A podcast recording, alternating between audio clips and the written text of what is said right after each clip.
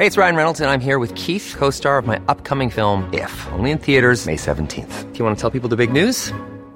All right, I'll do. Sign up now and you'll get unlimited for $15 a month in six months of Paramount Plus Essential Plan on us. Mintmobile.com slash switch. Upfront payment of $45 equivalent to $15 per month. Unlimited over 40 gigabytes per month. Face lower speeds. Videos at 480p. Active Mint customers by 531.24 get six months of Paramount Plus Essential Plan. Auto renews after six months. Offer ends May 31st, 2024. Separate Paramount Plus registration required. Terms and conditions apply if rated PG. When you're ready to pop the question, the last thing you want to do is second guess the ring. At Bluenile.com, you can design a one of a kind ring with the ease and convenience of shopping online. Choose your diamond and setting. When you find the one, you'll get it delivered right to your door. Go to Bluenile.com and use promo code LISTEN to get $50 off your purchase of $500 or more. That's code LISTEN at Bluenile.com for $50 off your purchase. Bluenile.com code LISTEN.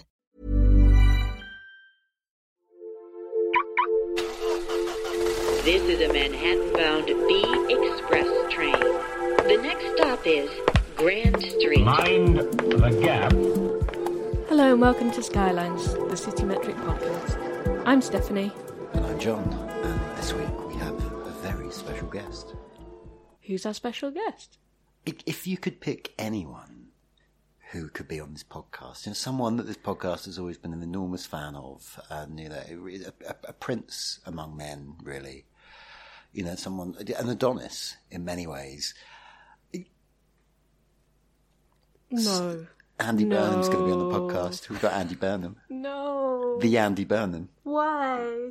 Bec- I mean, he is probably going to be mayor of Manchester, so he's going to be a big oh, figure John, in the whole would you say city as well. Because well? he is, he is. making it worse like- and worse. Yeah, but he's gonna. But anyway, he was. I, I went to his uh, manifesto launch in, in Manchester yesterday, which was lots of fun, which we'll get to in a minute.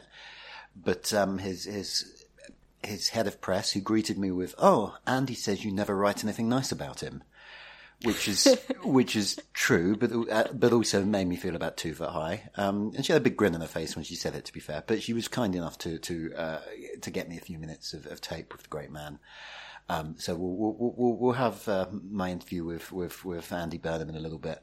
But to, to, to sort of rebalance the podcast a little bit, this week we're joined by someone who actually quite likes Andy Burnham. That's uh, Patrick Maguire from the New Statesman Politics Desk. Well, I mean, it's an increasingly lonely place to occupy as the one, the one uh, last Burnhamite. But You're a, you, you'd actually call yourself a Burnhamite. Well, you're that big a, you're, I- you're a true believer, right? I'm, I'm a yeah, I'm a Burnham truther. I, I, I subscribe to the counterfactual that if Andy Burnham had won the 2015 leadership election, which really we all wish he did at this point, didn't we? Um, that we wouldn't have left the EU and we'd be uh, sitting pretty right now. Ooh, Of which, a lot. of which more later. There's a lot to unpack there. We'll get to that.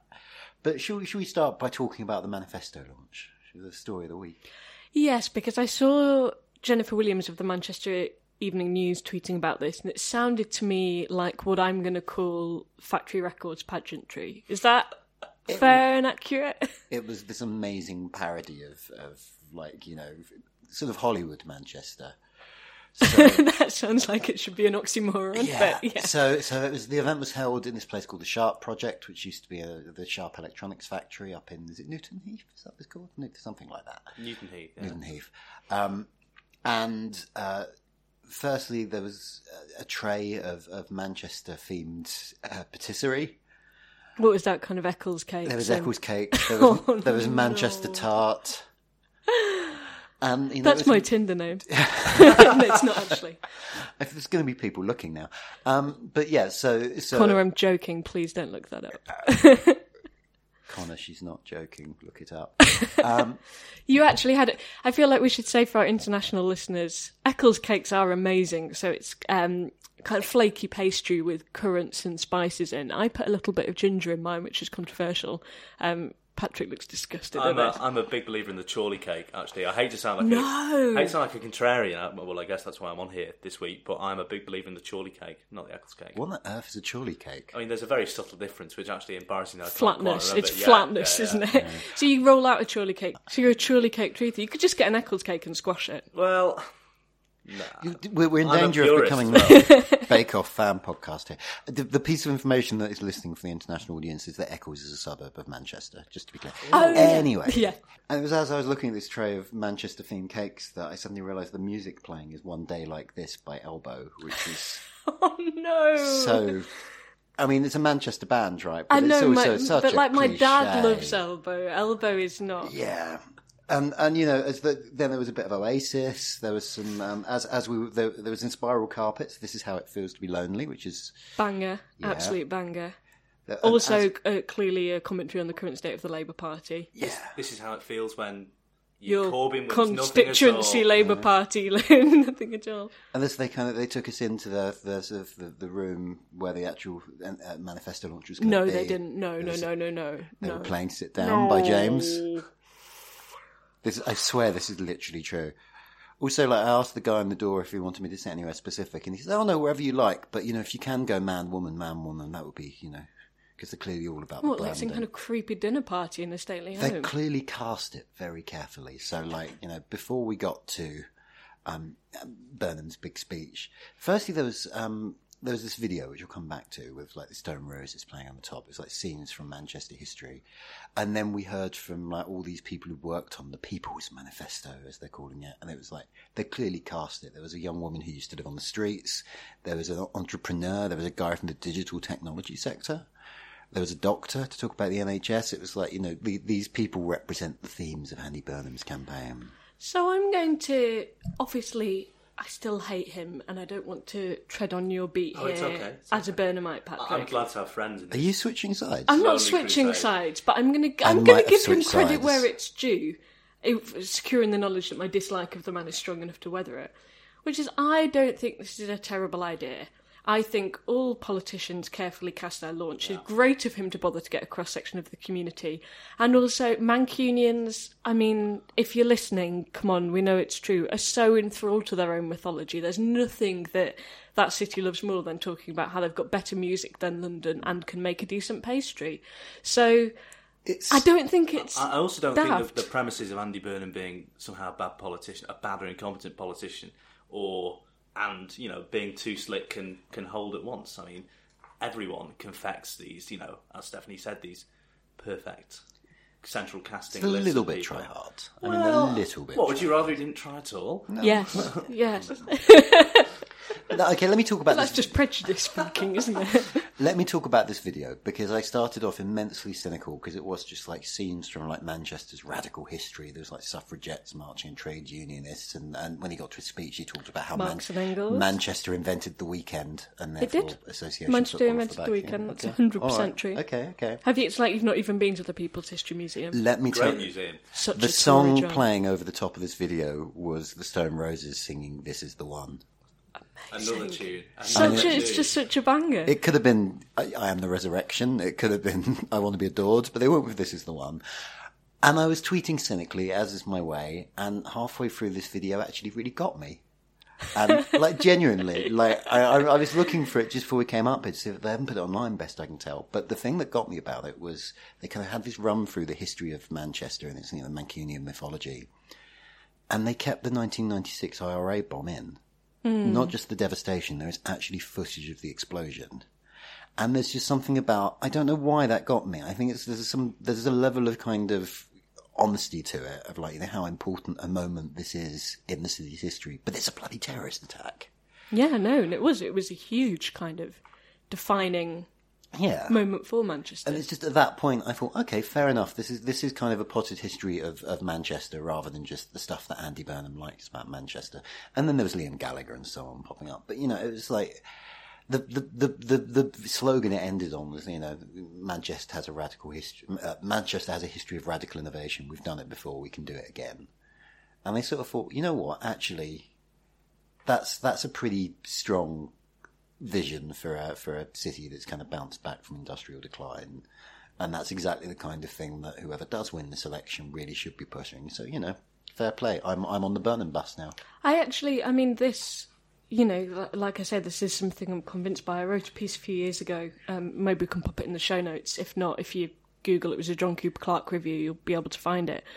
Which is saying that myth and the kind of self mythologizing in Manchester is so long that you can actually affect change in that city by basically going, this happened in this place, and people will sort of go along with it and and allow that mythology to be created. And there's an incredible sense of being that second cultural capital, which I think is smart to tap into.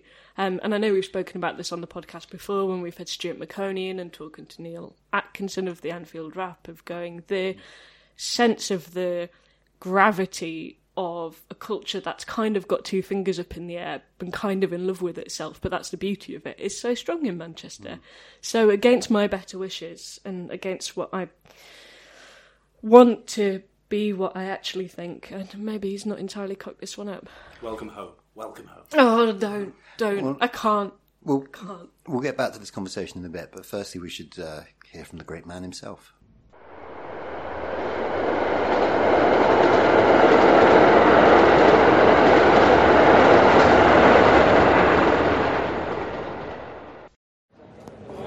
So the thing I'm kind of curious about is obviously like these are not yet high profile posts. I think a lot of people don't know the election's even happening yet. What are you going to do to convince people that there is a purpose to this job? How are their lives going to change in the first three months or something so they go, oh, right, this is why we elected this guy? Yeah, devolution only works if it brings real change. There's no point in it otherwise if it's just tinkering at the edges. You know, so it's about saying we're going to do things radically differently. And Greater Manchester has a very long and proud tradition of that, of taking power off the establishment and handing it to ordinary ordinary people. And the specific I want to do is kind of change a uh, a Westminster mentality that makes young people the target for cuts and has stripped support away from them in recent times. I don't see how you can build a strong and prosperous society on that basis. I don't see how you can rise to the challenge of Brexit on that basis. If I'm to be elected uh, and I want to bring in inward investment here from around the world, I've got to show them that we are building the most highly motivated, highly trained workforce anywhere in the country. So rather than make young people a target for cuts, I will make them the priority for investment. And I'm saying that the first three month thing they will see is half well, maybe not three months, but it will be soon. You know, half price bus travel for 16 to 18 year olds, moving to half price Metrolink, eventually to a free bus pass for all 16 to 18 year olds. It's just because it's simple, but you've got to send a message that we're going to help every single young person here have hope at the end of school and get on in life. And to what extent do you see the job as being about, you know, not just representing Manchester, but representing the wider north and kind of creating this alternative power base to well, I mean, I've always spoken up for the North, always. People know that. Um, people take the mickey at times, well, that's fine, they can do that, I don't mind. Uh, because I came into politics to do that, and, you know, it's what motivates me. Um, because I, you know, I see the unfairness that, that uh, we have in a very still unequal country. Um, so that'll be a voice for Greater Manchester, first and foremost. Um, but I think over time, when we start to see mayors coming through in other places, the, the, voice of the North will begin, I hope anyway, to be heard more loudly than it's been heard before. And I want to play my part in that, but my priority is, is here and making Greater Manchester everything that, that we want it to be. And I genuinely believe, I said it at the end of my speech today, but I believe in the future, in the next 10 years, more change is going to happen in this country by people taking inspiration from what's happening here rather than direction from what people are saying in Westminster.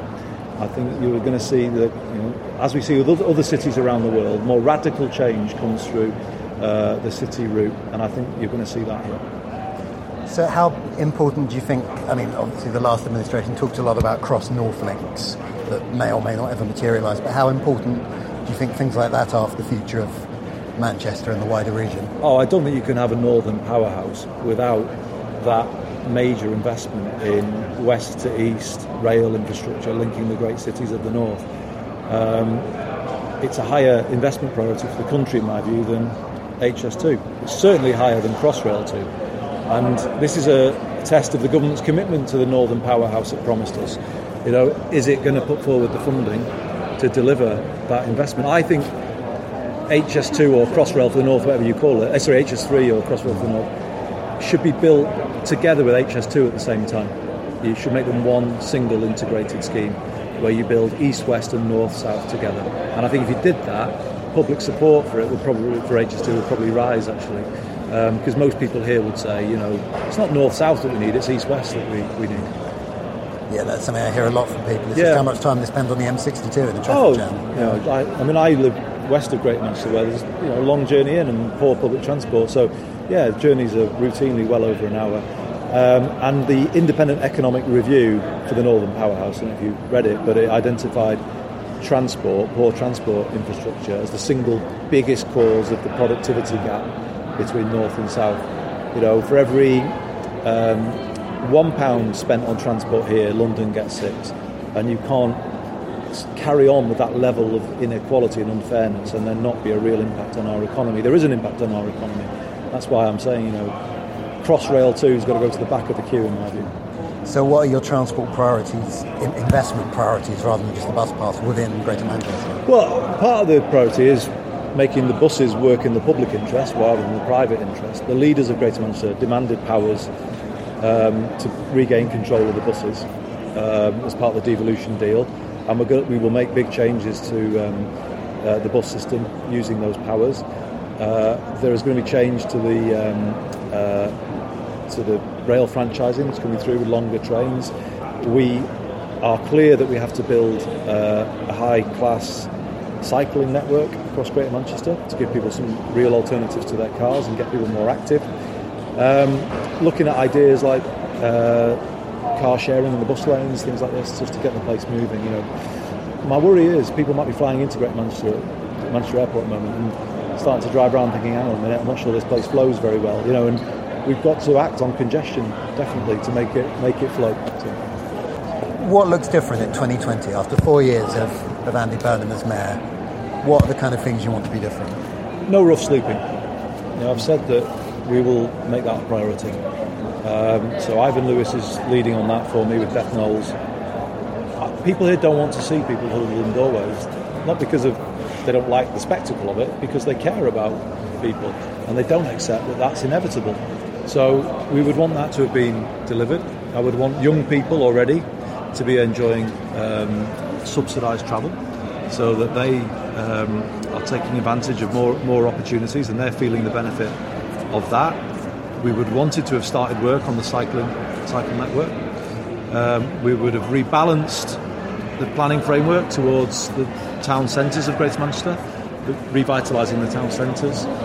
Um, social care would be much would be much more fully within the NHS uh, by um, uh, by 2020, um, ending the redundant and broken 15-minute visit system that we've got. So yeah, there'll be real changes. Three years isn't a huge amount of time to change the world, but people will have seen real, um, real a real difference and real progress, and they will have a new ambition around Greater Manchester as a digital city and as a green city.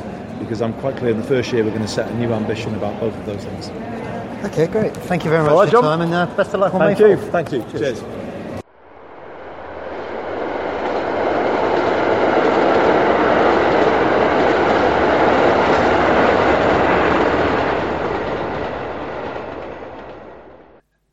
Okay, so eh, coming into this, Patrick, you're you're a lot more instinctively pro pro Andy than anyone else Oh, in the boy. room. You, Well- gi- give us the case for the defence. Well- why do you why do you like? I mean, is it just because you're also from Liverpool, Well, let me first declare an interest. where Andy Burnham, who is running for mayor of Manchester, is also from? Let me, I mean, let me declare an interest and make a confession in that neither Andy Burnham nor I are actually proper Scousers. In fact, I would probably get lynched if I had the temerity to say I was a Scouser. We're both from Sefton, which is uh, one of the outlying metropolitan boroughs, which is why actually instinctively I like it because we both have that sort of, um, you know, scouts but not quite scouts thing going on. I'm sure, again, I'm sure I'll get lynched for saying that. Um, but actually, I really do think that his sort of shtick in this mayoral campaign that I'm, you know, I'm the, the new young radical. I actually agree with that. Look at the stuff on health, for instance, right? The integration of health and social care. He's been pushing that for years and years and years. And actually, I think it's quite admirable that he's jumping ship, although, you know, you can understand why he's jumping ship from the PLP at this time to actually implement that. Like, wouldn't you, can't you see the, the merit in that, John? Yeah, I can, but I guess my question about it is when George Osborne was first proposing devolving control over the NHS to the Greater Manchester Mayor, Andy Burnham as Shadow Health Secretary was in the vanguard of, of opposing that and saying it was a bad idea. So how, how do you rationalise But, but that? thi- if this, such is, a this is one of the other reasons why I like Andy Burnham because he actually ran a very, very good long game for the Labour leadership in 2015 by carving out that niche as the champion of the NHS. And also, there is an argument that's quite savvy from Burnham there that um, Hey, I'm Ryan Reynolds. At Mint Mobile, we like to do the opposite of what Big Wireless does. They charge you a lot, we charge you a little. So naturally, when they announced they'd be raising their prices due to inflation, we decided to deflate our prices due to not hating you. That's right. We're cutting the price of Mint Unlimited from $30 a month to just $15 a month. Give it a try at mintmobile.com slash switch. $45 upfront for three months plus taxes and fees. Promo for new customers for limited time. Unlimited more than 40 gigabytes per month. Slows. Full terms at mintmobile.com. Hey, it's Ryan Reynolds, and I'm here with Keith, co-star of my upcoming film, If, only in theaters May 17th. Do you want to tell people the big news? All right, I'll do. it. Sign up now and you'll get unlimited for $15 a month in six months of Paramount Plus Essential Plan on us. Mintmobile.com slash switch. Upfront payment of $45 equivalent to $15 per month. Unlimited over 40 gigabytes per month. Face lower speeds. Videos at 480p. Active Mint customers by 531.24 get six months of Paramount Plus Essential Plan. Auto renews after six months. Offer ends May 31st, 2024. Separate Paramount Plus registration required. Terms and conditions apply if rated PG. Hey, it's Paige DeSorbo from Giggly Squad. High quality fashion without the price tag. Say hello to Quince. I'm snagging high-end essentials like cozy cashmere sweaters, sleek leather jackets, fine jewelry, and so much more. With Quince being 50 to 80% less than similar brands. And they partner with factories that prioritize safe, ethical, and responsible manufacturing. I love that. Luxury quality within reach. Go to quince.com slash style to get free shipping and 365 day returns on your next order. Quince.com slash style. When the Tory government talks about more devolution, it's actually talking about devolving cuts. Um, but actually, I think that that's another reason I like Andy Burnham is that he's actually much cannier than a lot of people, and John, especially you, give him credit for. especially me. Mm. Because that, that, that, that's a canny manoeuvre from him, you know, championing the NHS. But again, the problem is he he was the only health secretary ever to privatise a hospital in 2009. Uh, but that, that was the move. That was the move music. That was the move music. It's like I just don't think you can have it both ways. Like I mean, okay, like Circumstances changed. I, my reading is actually he's just uh, he- he- he's the ultimate party man. In 2009, he was a Blairite because it was still I mean it was Brown government at that point, but it was still Blairite health policies we were largely pursuing. By the time he was shadow health, the mood in the party had changed, and so he changed as well. I think he's always kind of it's a sort of ultra loyalty, really. Well, I mean, it's the sort of weathercocks versus signpost argument, isn't it? But like, sort of. Yeah, what- the ultimate weathercock. Yeah, I mean, like then you spinning could, round you and could say round. Corbyn is the ultimate signpost, and look how well that's turned out. This is true. And you know, at least I, I think you know to his sort of eternal discredit, I think his problem is actually he's he's too nice. And, and Andy, if you're listening uh, and you want a biography, I'll happily, uh, I'll happily, I'll happily write it for you. But I think his problem is actually that he's got this streak of decency about him that other politicians don't have. And I think actually when he had that sort of weird contorted position over the tax credit cuts, he actually meant that. That he actually thought, you know, they actually valued this. You know, I'm going to be loyal, display the loyalty that I would want my shadow cabinet to display. And I think to his one failing in that in that respect is that he's just too nice to um, too nice to be prime minister. But I'm sure he'll make a great metro mayor. Okay, I mean, I actually came away from yesterday's event thinking he probably will be quite a good mayor. Hmm. Which, I mean, I'm still, I still have all the cynicism I ever did, but it's because so much of those jobs is about the sort of vision thing. And it's about saying, you know, this is what this city is, this is what we represent. And like Sadiq Khan in London has actually been reasonably rubbish in a lot of the policy stuff. Like his, his transport numbers are not going to add up. His housing policies are going nowhere. But what he's done very well is been the guy saying, hey, London is still open and international and multicultural and ready for your business at a time when the general mood in this country is kind of pulling away from all that.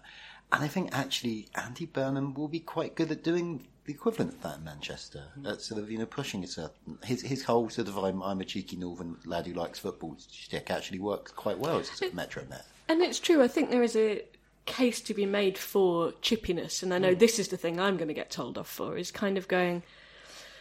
I, I know it's very unpopular to go, you know, oh, chippy northerners, but I think there is something important about being a bit chippy mm. when the structure of the area you're from is being treated as second best. There is a driving force of resentment that is worth giving a bit of credence to. And so, even though I find it insufferable, I see that it is useful in its way. And like you know, like here, one of his greatest sort of you know drawbacks, as is commonly identified in, in Westminster, or especially in 2015, it's like why why does Andy Burnham keep talking about the North? As you say, John becomes one of his greatest strengths. He becomes a champion for that region. You know, people were.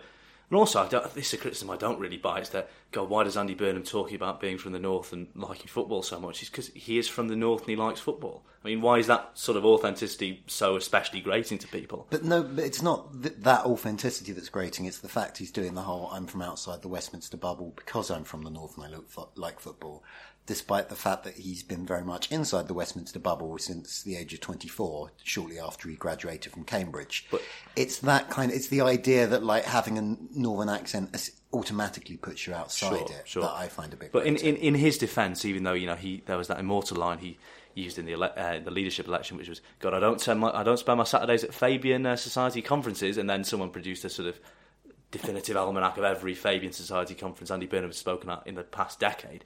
Actually, to his credit, he lives in Leigh, brought his kids up in Leigh. He's not one of these sort of No, no, part timers fair who. Yeah, yeah, fair play to the man.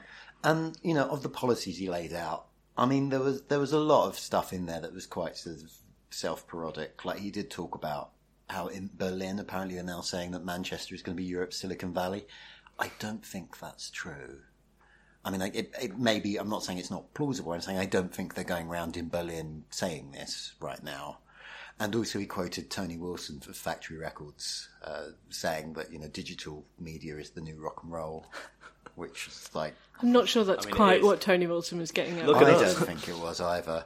But you know, again, he's kind of reaching for this Mancunian mythology. It was another sort of. I mean, like if Tony Wilson was still alive, he would be storming this election, wouldn't he? I mean, I would vote for Tony Wilson to walk me into the grave, but and and that's also, not a logical position. That's And the, the amazing thing. Have you, sorry, this is getting distracted here. But have you seen? You've seen Twenty Four Hour Party People, right? Oh, yes, I've seen 24 Hour Party People. The thing that got me, having seen that film, when I later saw Tony Wilson interviewed, was realizing that they'd had to tone t- Tony Wilson down and make him less obnoxious to make that film work.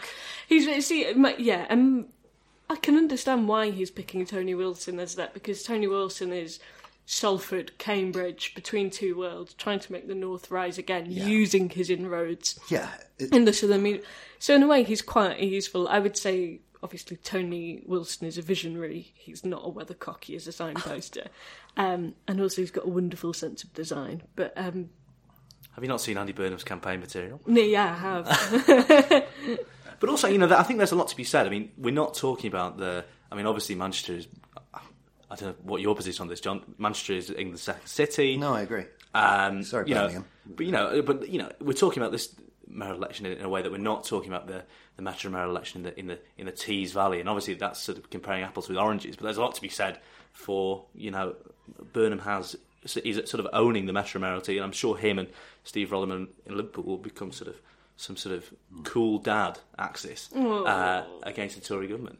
I mean, also big up the pair of them for their doing what you know a generation of New Labour politicians failed on, Jack Straw especially, and you know bringing justice uh, to the Hillsborough families. I mean, there's, it takes a for as much as you know you call Burnham a weathercock, he is a weathercock when it matters. As in, it, would, it takes lots of metal to be heckled in front of the Kop and to you know to magnanimously take that on the chin and actually devote the next half decade to getting justice for those families. Sorry to bring the mood down to this sort of serious realm, but that's actually something that I don't think he gets enough credit for, especially May the other week saying at PMQs that, you know, she was the woman who secured justice for the Hillsborough families when actually yeah, I mean that's Burnham is the but Burnham, uh, as well as the, is the best champion those those families have ever had. I, th- I think.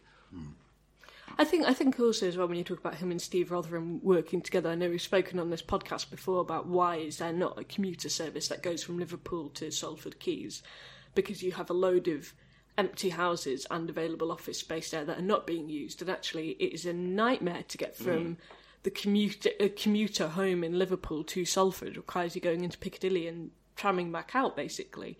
So if there is some kind of, I mean, the greatest way of getting the northern powerhouse together might be to get a load of cooperative mayors up there.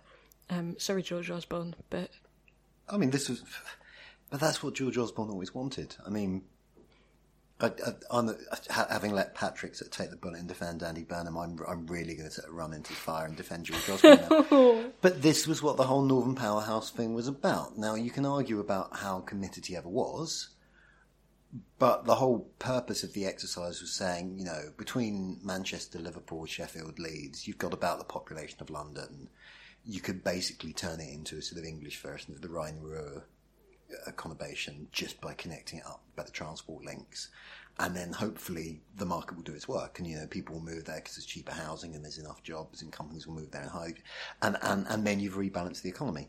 Um, George Osborne sadly is no longer with us in national government to deliver on that, and I suspect it's gonna it's not going to happen. But that was always the the idea that him and Jim O'Neill came up with. I think this is why we need a Labour government imminently. To be honest. Well, I'm sure one will be along any minute. See you next week.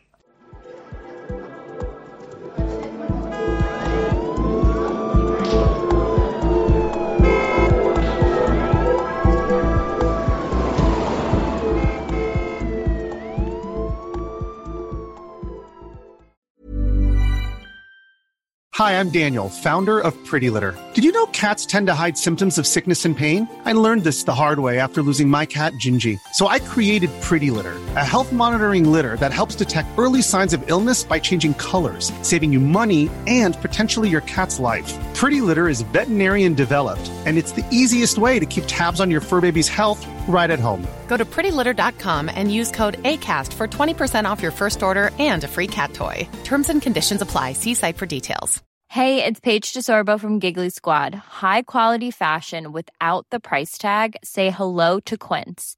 I'm snagging high-end essentials like cozy cashmere sweaters, sleek leather jackets, fine jewelry, and so much more. With Quince being 50 to 80% less than similar brands. And they partner with factories that prioritize safe, ethical, and responsible manufacturing. I love that. Luxury quality within reach. Go to quince.com slash style to get free shipping and 365 day returns on your next order. Quince.com slash style.